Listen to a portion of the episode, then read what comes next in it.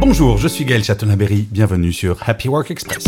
Selon une étude Opinionway réalisée pour Javelot, l'entretien annuel est apprécié par 58% des salariés, mais il est aussi redouté par 41% de ces mêmes salariés. Pour 48% des salariés, l'entretien annuel est un pic de stress dans l'année ou pour 47% d'entre eux, tout se joue à sa capacité orale à se justifier. Et oui, la perception de l'entretien annuel est tout de même relativement subjective. Si je sais bien parler, je sais bien me vendre. Et c'est d'ailleurs pour cela que 44% des salariés estiment que c'est un exercice très subjectif, mais avec beaucoup d'enjeux. L'entretien annuel est un moment important pour faire un bilan, mais comme je le dis très souvent, les feedbacks positifs et négatifs doivent se faire quotidiennement.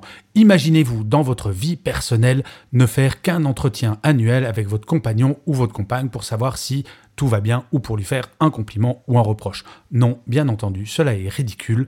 Et si ce feedback positif et négatif est permanent, peut-être que le regard porté par les salariés sur l'entretien annuel serait moins stressé. Merci d'avoir écouté cet épisode. N'hésitez surtout pas à vous abonner. Vous serez tenu au courant du chiffre du jour de demain.